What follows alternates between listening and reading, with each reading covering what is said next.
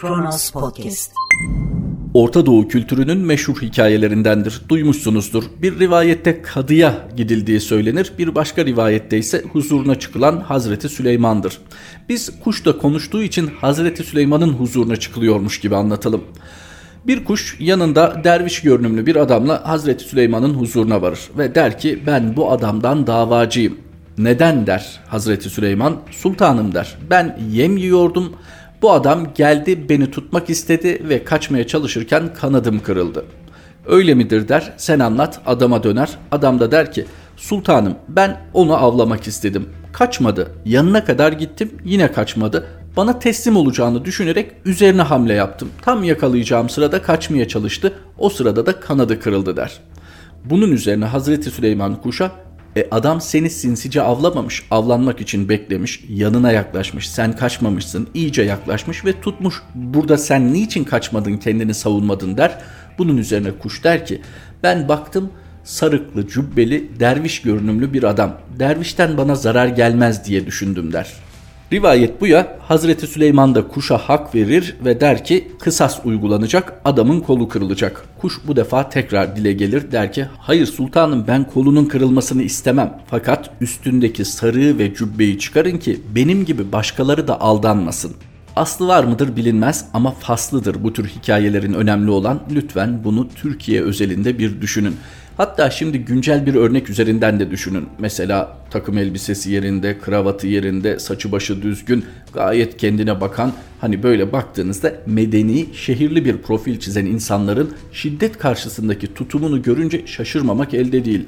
Şiddeti açıkça reddetmek ve bir sorun varsa bunun konuşularak, diyalog kurularak çözülebileceğini söylemek varken o başka yollar seçebiliyor. Mesela bu tür konuşmaları gündeme getirenleri tehdit edebiliyor. Onlara gücünü hatırlatabiliyor. Sarık ve cübbe gibi takım elbise ve kravat da aldatmamalı. Merhaba 18 Ocak 2021 Pazartesi günün tarihi ve Kronos Haber'de Kronos gündemle birlikteyiz. Bahçeli gazetecileri tehdit etti. Bilhassa Taha Akyol MHP'yi bilir. Karar Gazetesi'nin Gelecek Partisi Genel Başkanı Ahmet Davutoğlu ile yaptığı röportaja ilişkin konuşan Bahçeli, gazetecilerin isimlerini sayarak Serok ve partisinin aynı şekilde tetikçi köşe yazarlarının hızlandırdığı iftira kampanyaları tesadüfi değil, alçak bir planın mahsulüdür, MHP'yi hafife almasınlar ifadesini kullandı. Bakınız neler demiş takım elbiseli ve kravatlı Sayın Devlet Bahçeli. Karar Gazetesi'nin kiralık köşe yazarları mesela Elif Çakır, mesela Yıldıray Oğur, mesela Taha Akyol ve diğer köşesiz sözde yazarlar MHP'yi hafife almasınlar, MHP'ye kara çalmasınlar. Çünkü kazdıkları kuyuya çoktan düşmüşler, kızarmayan yüzleriyle yakayı ele vermişlerdir. Bilhassa Taha Akyol MHP'yi bilir. Tavsiyem meskür sipariş üzerine yazan isimlerle birlikte Serok Ahmet'e bize acilen anlatmasıdır. Milliyetçi Hareket Partisi'nin sokakta işi yoktur. Kavga ve karışıklıkta hayır görmesi imkansızdır. İnsan onuruna ve demokratik adaba uygun olarak yapılan makul eleştirilere tahammülsüzlüğü asla düşünülemeyecektir. Bizim sevdamız şiddet değil, Türk milletidir, Türkiye'dir. Ülkücüler hak yolundan dönmez, halkın çizgisinden sapmaz, hakkını yedirmez, haksızlığa asla gelmez. Ya devlet başa ya kuzgun leşe dememizin esası da budur diyor Devlet Bahçeli ve ekliyor hiç kimse sabrımızı yanlışa yormamalı.'' Allah Allah diyor insan. Memleket işgale uğradı da bizim mi haberimiz yok? Bir saldırı mı var ülkeye? Biz mi duymadık? Sayın Bahçeli hani tabanı çok iyi etkileyecek ifadeler kullanmış. Ülkücülerin hak yolundan dönmeyeceğini, halkın çizgisinden sapmayacağını, hakkını yedirmeyeceğini ve haksızlığa asla gelmeyeceğini vurgulayarak aslında vermesi gereken mesajı vermiş. Öyle görünüyor tabana. Söylem ne kadar sertse problem o kadar ciddidir. Sayın Bahçeli bir tehdit ifadesi kullanmıyormuş gibi görünerek aslında gazetecileri tehdit ediyor. Kiralık köşe yazarları, tetikçi köşe yazarları, köşesiz sözde yazarlar bu ifadeleri kullandığınızda parti tabanınızdan haberdarsınız. Acaba parti tabanınızda nasıl karşılanır bunu bilmiyor olabilir misiniz? Oysa siz niçin bu mesajı hazırlamıştınız? Kamuoyuna seslenmek istiyorsunuz. Diyorsunuz ki bu saldırılarla, sokaktaki saldırılarla bizim bir ilgimiz yok. Çünkü MHP'nin sokakta işi yok. Kavga ve karışıklıkta hayır görmüyoruz diyorsunuz. Ama aynı mesaj içerisinde kalkıp gazetecileri isim vererek kiralık olmakla suçluyorsunuz, tetikçi olmakla suçluyorsunuz. Normalde denkler arasında bu tür eleştiriler yapılır. Yani bir siyasi bir siyasiye söyleyebilir. Bu ifadeleri söyler manasında kullanmıyorum tabii ki. Eleştiride bulunabilir. Fakat denklik ilişkisi yoksa aranızda hele hele Türkiye'de bir MHP ve ülkücü taban gerçeği düşünülürse burada gazetecileri tehdit etmiyor da ne yapıyor acaba Sayın Bahçeli? Nedir problem? Sayın Davutoğlu'nun ifadeleri mi? Gelecek Partisi Genel Başkanı Sayın Ahmet Davutoğlu ne demişti?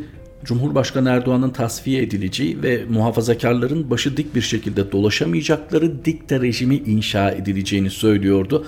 Gelecek Partisi Genel Başkanı Sayın Davutoğlu. Acaba Sayın Davutoğlu sürprizimi bozdu? Karar Gazetesi'nin Sayın Davutoğlu'na yakınlığı biliniyor. Özellikle kadro itibarıyla bu bir sır değil. Peki şimdi zamanlamayı düşünürsek Sayın Davutoğlu'nun verdiği röportajdan dolayı mı hedefe oturtuluyor topyekün Karar Gazetesi? Burada temel siyasi hesaplar da mı var? Hani Gelecek Partisi'ni daha yolun başında etkisizleştirmek gibi bir amaç da mı var? Hani Sayın Bahçeli'nin tecrübesi düşünülünce bir taşla birkaç kuş vurması hedeflenebilir. Fakat kullanılan ifadeler bağlamında bunları söyleyen kravatlı ve takım elbiseli yılların deneyimli siyasetçisi aynı zamanda akademisyen Devlet Bahçeli. Deva Partili Yeneroğlu MHP sokak terörünü açıkça reddetmeli. Deva Partisi İstanbul Milletvekili Mustafa Yeneroğlu, MHP Genel Başkanı Devlet Bahçeli'nin başdanışmanı Yıldıray Çiçek'in Gelecek Partisi Genel Başkan Yardımcısı Selçuk Özdağ'la Yeni Çağ Gazetesi Ankara temsilcisi Orhan Uğuroğlu'nun saldırıya uğramasına ilişkin 3 yumruk için ortalığı ayağa kaldırıyorlar sözlerine tepki gösterdi şiddetle arasına açık bir biçimde mesafe koymayan siyasi partilerin hukuki meşruiyeti sorgulanır diyen Yeneroğlu son aylarda iktidarın küçük ortağının gazeteci ve siyasilere yönelik saldırıları tasvip ederek alenen kutladığına defaatle şahit olduk. MHP sokak terörünü açıkça reddetmeli ifadelerini kullandı. Yeneroğlu'nun Twitter hesabındaki açıklamaları şöyle devam etti. Şiddeti bir siyasi yöntem olarak kullanmak terörizmdir. Bu ülke bu sorumsuz dilden çok çekti. Silahlı sopalı saldırıları lanetlemek yerine basitleştirmeye çalışmak saldırganlara cesaret vermektir. Meşru siyaset alanının terörize edilmesine herkes alenen karşı çıkmalı. Karşı çıkacak olan var mı Sayın Yeneroğlu'nun bu ifadesine? MHP Genel Başkanı Sayın Devlet Bahçeli'nin başdanışmanı Yıldıray Çiçek'in ifadesi 3 yumruk için ortalığı ayağa kaldırıyorlar. Sayın Çiçek ki gazetecidir. Aslında gündemi gayet iyi takip eder. Hatırlamıyor galiba Ahmet Hakan'ın başına gelenlerden sonra nasıl bir makas değişikliğine gittiğini. Üç yumruk deyip geçmeyiniz. Herkes üç yumruğu aynı metanetle karşılamayabilir. Onun için zaten işin içine şiddet bir yöntem olarak girerse bunun adına terörizm deniliyor. Ha terörizm bizim ülkemizde sadece sanki dağlarda yaşayan eşkıyaya mahsusmuş gibi değerlendiriliyor ama terörizm tam da şehrin göbeğinde, Ankara'nın göbeğinde siyaset üzerine uygulanabilendir ki daha geniş kitleler üzerinde ve daha kalıcı etkileri olsun kaçırıldı, 108 gün işkence gördü, savcılık ifadesini bile almadan işkence yok dedi. 15 Temmuz darbe girişiminin ardından Milli İstihbarat Teşkilatı'nın birçok ülkeden zorla kaçırarak Türkiye'ye getirdiği isimlerden biri olan zabit kişi gözaltında tutulduğu 108 gün boyunca ağır işkencelere, hakaretlere maruz kaldı. 108 gün boyunca ailesinin kendisinden haber alamadığı kişi Ankara Adliyesi'nde ortaya çıktığında ise 30 kilo kaybetmişti. Kişi 21 Haziran 2019'da çıkarıldığı mahkemece 13 yıl 6 ay hapis cezasına çarptırıldı. Kocaeli İkinoğlu F tipi cezaevinde kalan zabit kişi HDP'li Ömer Faruk Gergerlioğlu'na yazdığı mektupta yaşadıklarını ve suç duyurusunun nasıl kapatıldığını gözler önüne serdi. Zabit kişi tutuklandıktan sonra uzun süre ilaç kullandı. Yaralarının iyileşmesi, elleri ve ayaklarındaki his kaybının çözülmesi uzun zaman aldı. Toparlandıktan sonra yaşadığı tüm işkenceleri detaylı bir dilekçe haline getirerek 5 Mayıs 2018 tarihinde Kocaeli Cumhuriyet Başsavcılığına suç duyurusunda bulundu. O suç duyurusuna 2 yıl 7 ay sonra cevap veren savcılık delil yetersizliğinden kovuşturmaya yer olmadığına karar verdi. Savcılık Ankara Terörle Mücadele Şube tarafından 18 Ocak 2018 tarihinde düzenlenen yakalama tutanağında zabit kişinin kendi rızasıyla emniyete gelerek teslim olduğunu ifade ederek kişinin soyut beyan dışında başka bir yerde tutulduğuna dair belge sunamadığını da kaydetti. Yeterli delilin olmadığını savunan savcılık doktor raporunun olmaması, işkenceye tanıklık edecek kimsenin olmaması nedeniyle kovuşturma yapılmasına gerek görmedi. Türkiye Cumhuriyeti bir hukuk devletidir cümlesi haksızlığa uğradığınız zaman çok ağır gelir insana. Bakın diyor ki zabit kişi ben kaçırıldım bana hakaret ettiler bana işkence ettiler. Detayında cinsel işkenceler de var buradan aktarmadığımız. Kendisine bunların yaşatıldığını söyleyen bir vatandaş ne olursa olsun isterse suçlu olsun istediği örgüte üye olsun istediği cemaate dahil olsun hiçbir önemi yok. Hukuk karşısında Türkiye Cumhuriyeti vatandaşı bir insan değil midir zabit kişi? Böyle bir ifadesi, böyle bir suç duyurusu var.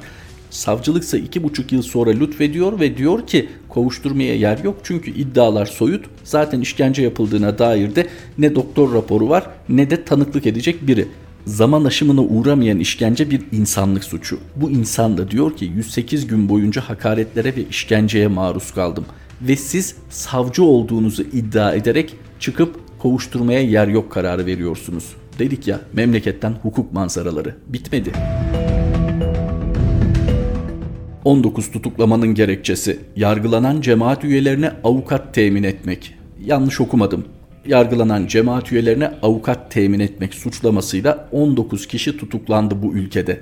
Antalya Cumhuriyet Başsavcılığı'nın Gülen cemaatinin esnaf yapılanması iddiasıyla yürüttüğü soruşturma kapsamında gözaltına alınan 32 kişiden ikisi savcılık talimatıyla serbest bırakıldı. 19 kişi çıkarıldıkları nöbetçi suç ceza hakimliğince tutuklandı. 11'i ise adli kontrol şartıyla serbest bırakıldı.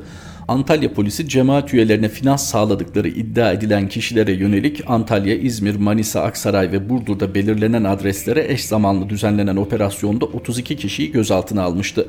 Gözaltına alınan kişiler bağış ve himmet olarak topladıkları paralarla tutuklu, hükümlü, kamudan ihraç edilen cemaat mensuplarının aileleriyle haklarında işlem yapılmayan üniversite eğitimi alan öğrencilerin ihtiyaçlarını karşılamak, belirli aralıklarla toplantılar düzenlemek, toplantılara yer temin etmek ve adli mercilerce işlemleri süren cemaat üyelerine avukat bulmakla suçlanmıştı. 19 kişi tutuklandı.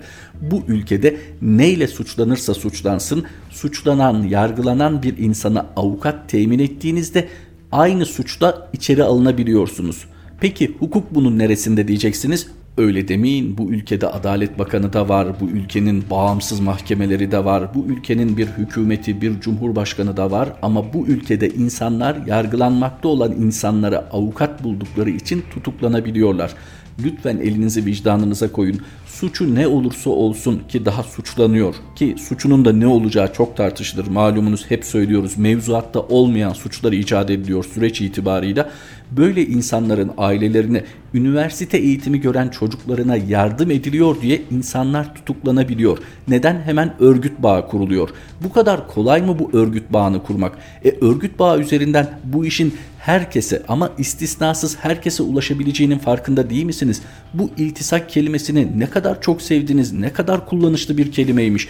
Bu durumda masum olmanın tek şartı hükümetiniz tarafından makbul görülen kişi olmak mı? Bunun için hükümetinizle farklı ilişkiler mi kurmak gerekiyor? Yani bu ülkede hukuka saygılı bir hayat sürmüş olmanız hukuk nezdinde mağdur olmayacağınızın garantisi değil maalesef. KHK'li itfaiye çavuşu kalp krizi sonucu öldü. Sigorta borcu nedeniyle doktora gidememiş. Kanun hükmünde kararname ile ihraç edilen itfaiye çavuşu Diyanet Elagöz geçirdiği kalp krizi sonrasında hayatını kaybetti. İhraç edildikten sonra hakkında açılan davalardan beraat etmesine rağmen Elagöz olağanüstü hal komisyonu tarafından görevine döndürülmedi. HDP Kocaeli Milletvekili Ömer Faruk Gergerlioğlu konuyla ilgili sosyal medyadan yaptığı paylaşımda 10 gündür göğsüm ağrıyor ama ihraç edildim, sigortam kesildi. Genel sağlık sigortası primimi de ödeyemedim demiş, doktora gidememiş. Dün kalp krizi sonucu öldü. Muktedirlerin suç ve günahları kabarıyor, vicdanlar sızlıyor dedi. Sayın Gergerlioğlu süreç itibariyle bu tür paylaşımlarda sıkça bulunuyor. Üzücü ki sıkça da bu tür paylaşımlarda bulunması gerekiyor. Merhum Diyanet Elagöz 10 gündür bir göğüs ağrısı çektiğini fakat bu meşhur adıyla GSS primini ödemediği için de doktora gidemediğini söylemiş ve kalp krizi geçirerek vefat etti kanun hükmünde kararnamelerinizin kanunsuz olması bir yana artık bir kararnamenin ötesinde insanların hayatını karartan neredeyse bir idam fermanına dönüştüğünün farkında değil misiniz acaba? Farkında olmamak mümkün mü? Belki de ortaya çıkan bu hazin tablo tam da istedikleriydi. Kobane iddianamesinin gizli sanığı Erdoğan'dır. Edirne cezaevinde tutuklu bulunan eski HDP eş genel başkanı Selahattin Demirtaş'ın da aralarında bulunduğu isimler hakkında yeni hazırlanan 3500 sayfalık Kobane iddianamesine ilişkin Demirtaş'ın avukatı Mahsuni Karaman'dan dikkat çekici bir yorum geldi. Karaman iddianamede hükümetin onayıyla yürütülen çözüm sürecinin suç gibi gösterildiğini kaydederek AK Parti Genel Başkanı ve Cumhurbaşkanı Recep Tayyip Erdoğan'ın bu nedenle yargılanabileceğini iddia etti. Karaman 3530 sayfalık yeni iddianamenin asıl sürprizi gizli tanık değil gizli sanık galiba. Ankara Başsavcılığı yeni Kobane iddianamesinde çözüm sürecini suç sayarak Cumhurbaşkanı Erdoğan ve arkadaşlarını da gizli sanık yapmış dedi gelecekte Erdoğan'ın yargılanmasının altyapısının hazırlanmış olabileceğini söyleyen Mahsuni Karaman, çözüm sürecinde bizzat devletin talimatıyla gerçekleştirilen Kandil'e gidişlerin suç sayılması Erdoğan ve arkadaşlarını da şimdilik gizli sanık yapar. AKP'liler farkında mı? Gelecekte Cumhurbaşkanı Erdoğan'ın çözüm sürecinden dolayı yargılanmasının altyapısı mı hazırlanıyor ifadelerini kullandı. Demirtaş'ın avukatı Karaman'ın bu ifadelerini belki de Gelecek Partisi Genel Başkanı Ahmet Davutoğlu'nun söylemiyle birlikte okumak gerekiyor. Ne demişti Sayın Davutoğlu? Erdoğan'ı da tasfiye edecekler.'' Tabii bir altyapı ihtiyacı olacak. Sayın Mahsuni Karaman'ın söylediği mutlaka çıkacak demek değilse bile muhtemel bir yargılamada altyapı sağlayacağı kesin. Çünkü Sırrı Süreyya Önder'in ifadesini de hatırlayınız Kandil konusunda. Sadece Önder de değil çözüm sürecinde Kandil'e gidip gelen siyasilerin kendilerine bu yönde sorular sorulduğunda hükümeti işaret ettiğini unutmayalım.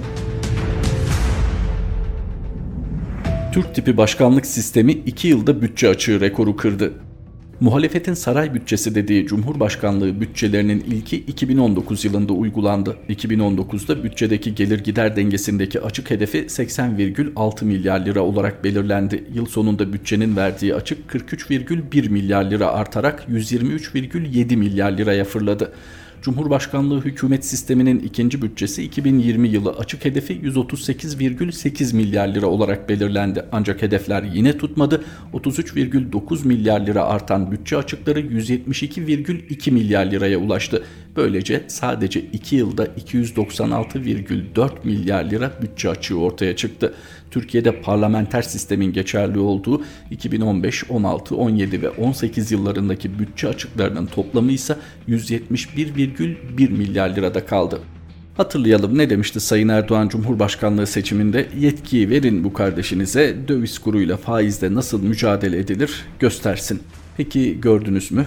Denetim sistemi kaldı mı ülkede? Sağ olsun Sayıştay'ın zaman zaman kamuoyuna ulaşabilen raporları var. Orada da ancak vah vah vah bakın nerelere gitmişler, ne yolsuzluklar yapmışlar, ne usulsüzlükler olmuş demekten başka bir şey yapılamıyor. Çünkü etkin bir denetim yürütülemediği gibi dosyalar yargıya da intikal ettirilemiyor.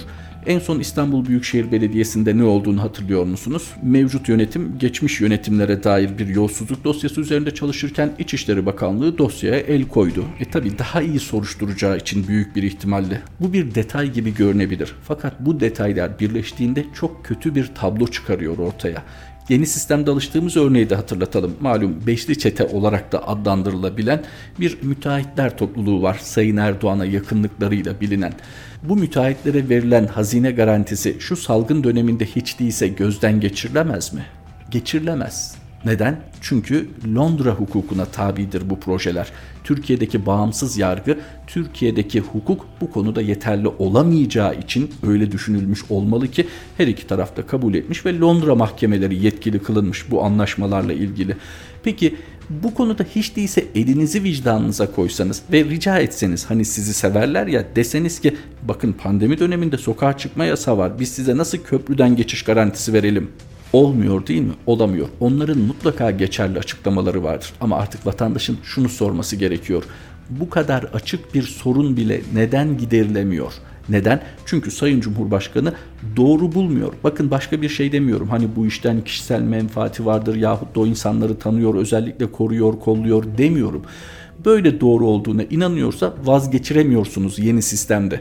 Neden? Çünkü denetim yok. Diyorlardı ya hani ayağımızdaki bürokrasi prangalarını çıkarın. Evet çıkarılmış gibi görünüyor. Nereye gidiyoruz? Bir de örtülü ödeneğimiz var biliyorsunuz. Örtülü ödenek konusunda ne yapabiliyoruz? Evet örtülü ödenek hep vardı. Fakat şunu unutmayın. Sayın Erdoğan'ın Cumhurbaşkanlığı dönemindeki örtülü ödenek kullanımı Cumhuriyet tarihi boyunca erişilememiş, toplamda erişilememiş bir miktar.